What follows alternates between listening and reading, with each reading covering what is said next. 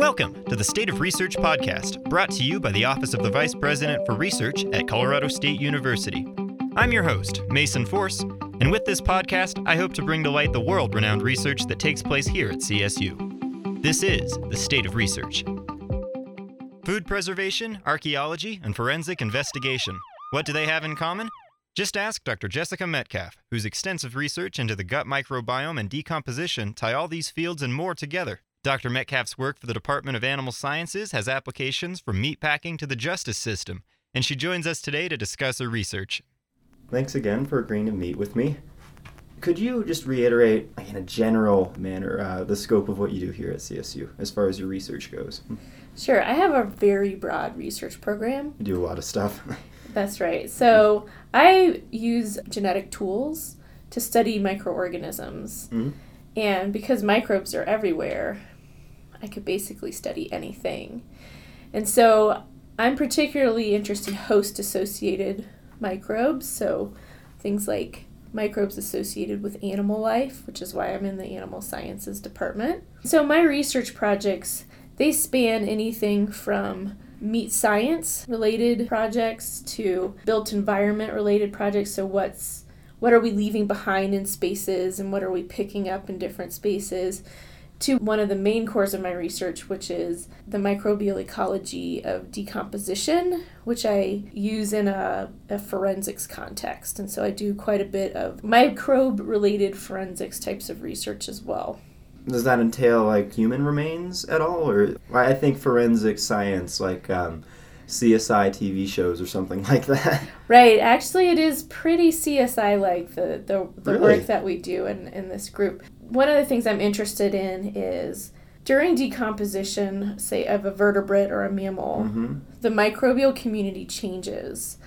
Um, and it's, it's one of the drivers of decomposition. So, what we study in my group is how this could potentially be used as a clock to estimate how long a person has been dead. And so, we do work with human remains through collaborations. And so, we work with a number of anthropological research facilities. These are sometimes called body farms. So, they're places where people can donate their body after death and become part of a forensic science experiment and part of a long term anthropological remains collection. Do they essentially just leave the bodies out and examine how they decompose over time? Right, so depending on the experiment, depending on the question, for most of our experiments, they have bodies that are placed outside. And we just let them decompose and we're hmm. sampling the microbes off of their skin and the nearby soil for example for like the first three weeks of decomposition. And then we profile all those microbes hmm. and what we see is that it's very clock-like how those microbes change. And that allows us to build a model using machine learning approaches that then can estimate how long a person's been dead just based off of a swab of a skin of a deceased person. Do you remember the first time you actually saw some? I do. Wa- Was it? It must have been striking, right? Absolutely. Yeah. And you know, one of the things is we're so grateful to the mm-hmm. donors in those facilities. I mean, these is this is a really unique resource for science. It's very respectful and there's a lot of recognition to the donor and their donor families for being part of this scientific research and these are mm-hmm. really important anthropological collections for physical anthropologists who do a lot of the you know identifying of remains and trying to say what age and what race and things like that so these bodies become really really important and essential collection of modern human bones Yeah. I, I don't know how else you'd get that kind of data. yep So, would you be able to say with confidence that you can date pretty much any human remains, or what are the what are the limits Yeah. of dating? that's a great question so right now i mean where we've started is in certain time frames Okay. Hmm. So most bodies are discovered sooner than later. And so we sort of start with the zero to three weeks is kind of where we've started Okay. um, with this tool. And right now, um, our estimates are as accurate as plus or minus three days over 21 days, which It's is pretty close. yeah, which is definitely useful, particularly after the first week when there's really not as many tools available. Mm-hmm. The first 24 to 48 hours are other approaches that can be used, such as like temperature of the body, temperature of the organs, that type of thing. But then as you go out further and further Mhm. into decomposition and after death, the number of tools that that forensic scientists have becomes less and less, and they become less and less accurate. So sometimes there's insects, and they can give you some information, uh, but there's not always insects, and um, it's not that easy to get Mm. very accurate results from insects either. Um, and so having this additional tool of microbes can be be used as a complement um, to other tools, or it can be used when other tools aren't available. Wow. Okay. Now, How exactly did you become interested in this? Um, I'm just a creepy person. I'm just kidding. um, no, actually, so how I got interested in this particular research project, and I think it's a good example of how science can lead you down unexpected paths, Mhm. is um, so I have a background actually in vertebrate genomics. So before working on microbes associated with animals, I actually worked on animal genomics. And I did a postdoc on using uh, with ancient DNA, and so I've I've worked on, for example, the genomics of extinct megafauna from the last ice age Oh wow. and things like that. And so I became interested in the gut microbiome. So one of the most important ecologies that we study with with microbial ecology of hosts is the gut because the gut is really important and it's inhabited by thousands of different types of microbes. Doesn't matter if you're a cat a human a, a worm you all have microbes that Mhm. are helping you digest. And so with some collaborators we became really interested in whether we could reconstruct the microbiome of both past animals that are extinct now and also past human populations if we could find really well preserved fecal material because that's usually how we reconstruct the microbiome of the gut Hmm. is through fecal samples because it's really easy and non-invasive it's much easier than poking a hole in your colon and trying to get a sample Right. I can imagine. and so actually that project which kind of then brought me into the microbiome world is really what got me interested in questions about what is the microbial community of decomposition and because i needed to understand that to really be able to push that project forward and so understanding how microbes are involved in decomposition of various animal parts is kind of how i got interested and involved in this forensics type of work so okay. yeah kind of a wayward Yeah. but that's you know that's that's science you Hmm. you work on a particular tool you work with a particular tool or a particular set of types of questions but they can be applied to all Hmm. different systems and so that's one of the things that keeps science really exciting for me That's great.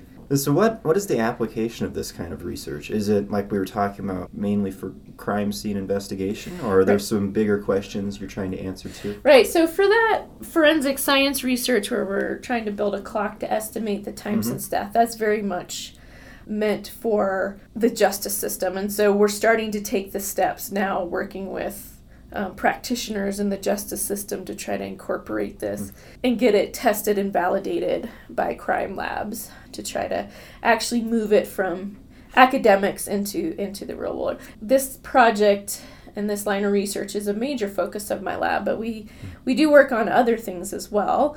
For example, more relevant to animal sciences, we work on quite a, a range of, for example, either meat science or host health type of microbiome projects.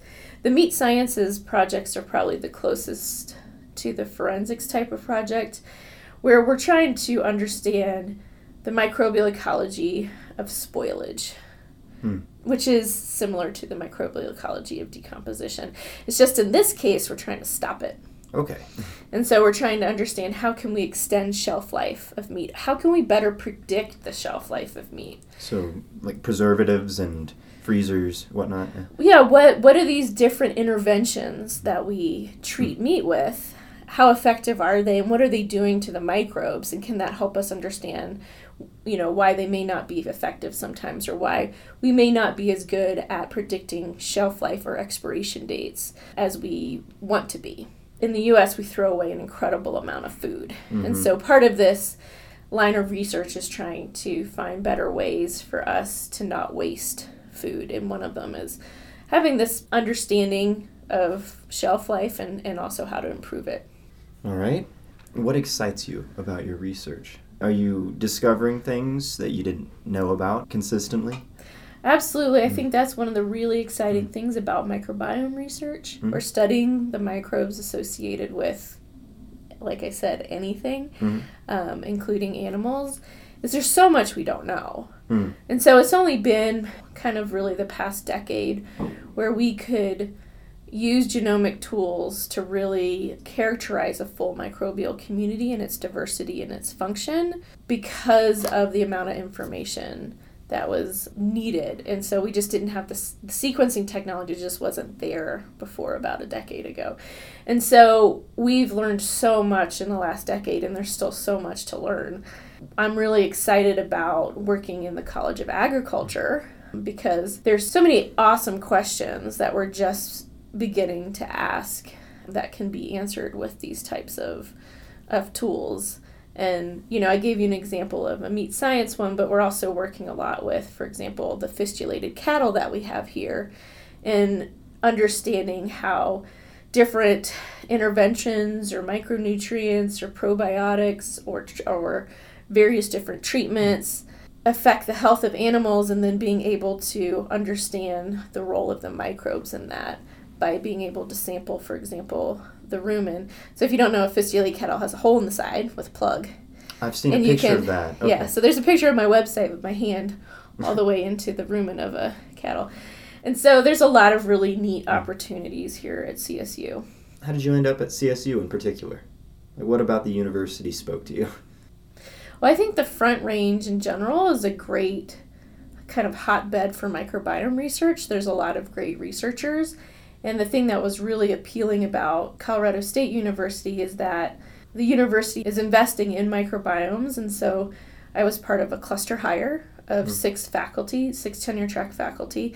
And so we, we kind of have this cohort, this group of microbiome scientists, and we all work on different things and we all use slightly different tools that are very complementary. Some of them are overlapping. We have different expertises, which is really cool because that makes us sort of, we're stronger together. You know, we can do more different types of research together. And so, Mhm. one of the things we're working on is what big questions can we go after as a group having this strength here at CSU? And to me, that's really exciting. And so, one of the outcomes of that is we have an annual symposium now that brings together people from the front range to discuss microbiome science and, and sort of push it forward. And I think it's really going to make CSU and the front range of Colorado kind of known for its expertise and being a leader in microbiome science. The other thing I could talk about a little bit is my, I touched on it some, but my ancient gut project, which is Ancient gut. Okay. so, as I mentioned, I originally got into studying the decomposition, the microbial ecology of decomposition, because I was interested in the gut microbiome of, of ancient humans and extinct animals. And so, this is a line of research that I'm still continuing, both looking at per- well preserved fecal material from places like Vikings, um, rock shelters in Mexico. We have um, quite a few cool samples that have preserved at least a little bit of the host microbiome. And so that is helping us start to reconstruct what humans had in their gut before we lived in industrialized places where we took a lot of antibiotics. Um, Mhm. we spent a lot of time inside. We have high levels of hygiene, and our diets are very different. They have a lot less fiber. So, so I'm interested in this question overall of sort of what what did an ancestral human gut microbiome look like, and how is it different to what, for example, American gut microbiomes look like today. And so I work on that both looking at ancient material, but also I've worked with a number of groups studying the gut microbiome of human populations living today, but living more traditional type of lifestyles. So I've worked with a number of collaborations looking at the hunter gatherer um, gut microbiome, for example, and other more sort of remote farmer or fishing village populations, um, mostly in Peru. And so that's an area of interest that I'm also pursuing to try to understand sort of what we've done to our gut microbiome and how, how big of a deal is that. And when you say gut microbiome, are you referring to what was the diet of these people? Is that really the only influencer? I don't Uh, imagine. so yeah, when I say gut microbiome, um, I'm talking about the microbes that live mostly in your large intestine, Mhm. and there are about three pounds of them on Wow. average. So that's a lot, Yes. and they do things um, that you can't do from your genome. So we kind of call that. We often refer to the gut microbiome as, as your second genome, or the human microbiome as your second genome, because what those microbes are providing to you are a second set of genes Hmm. that are expressed and utilized in your body, but they're not your host genes. You're not going to pass them down to your children. And so, in fact, 99% of the unique genes in your body are actually microbial. So, not 99% of the genes in your body, but of the unique genes. Those microbes do things like help you synthesize vitamins that you don't have the genes yourself. Hmm. Okay, and so the gut microbiome is very important. We know it's really important for modulating your immune system when you're young, training your immune system. I mean, we're really just scratching the surface understanding how important the gut microbiome is. We know that it plays an important role in also interacting with sort of sort of neurons and so they can have an effect on your mental health as well. That's a really hot area of research right now. That's surprising.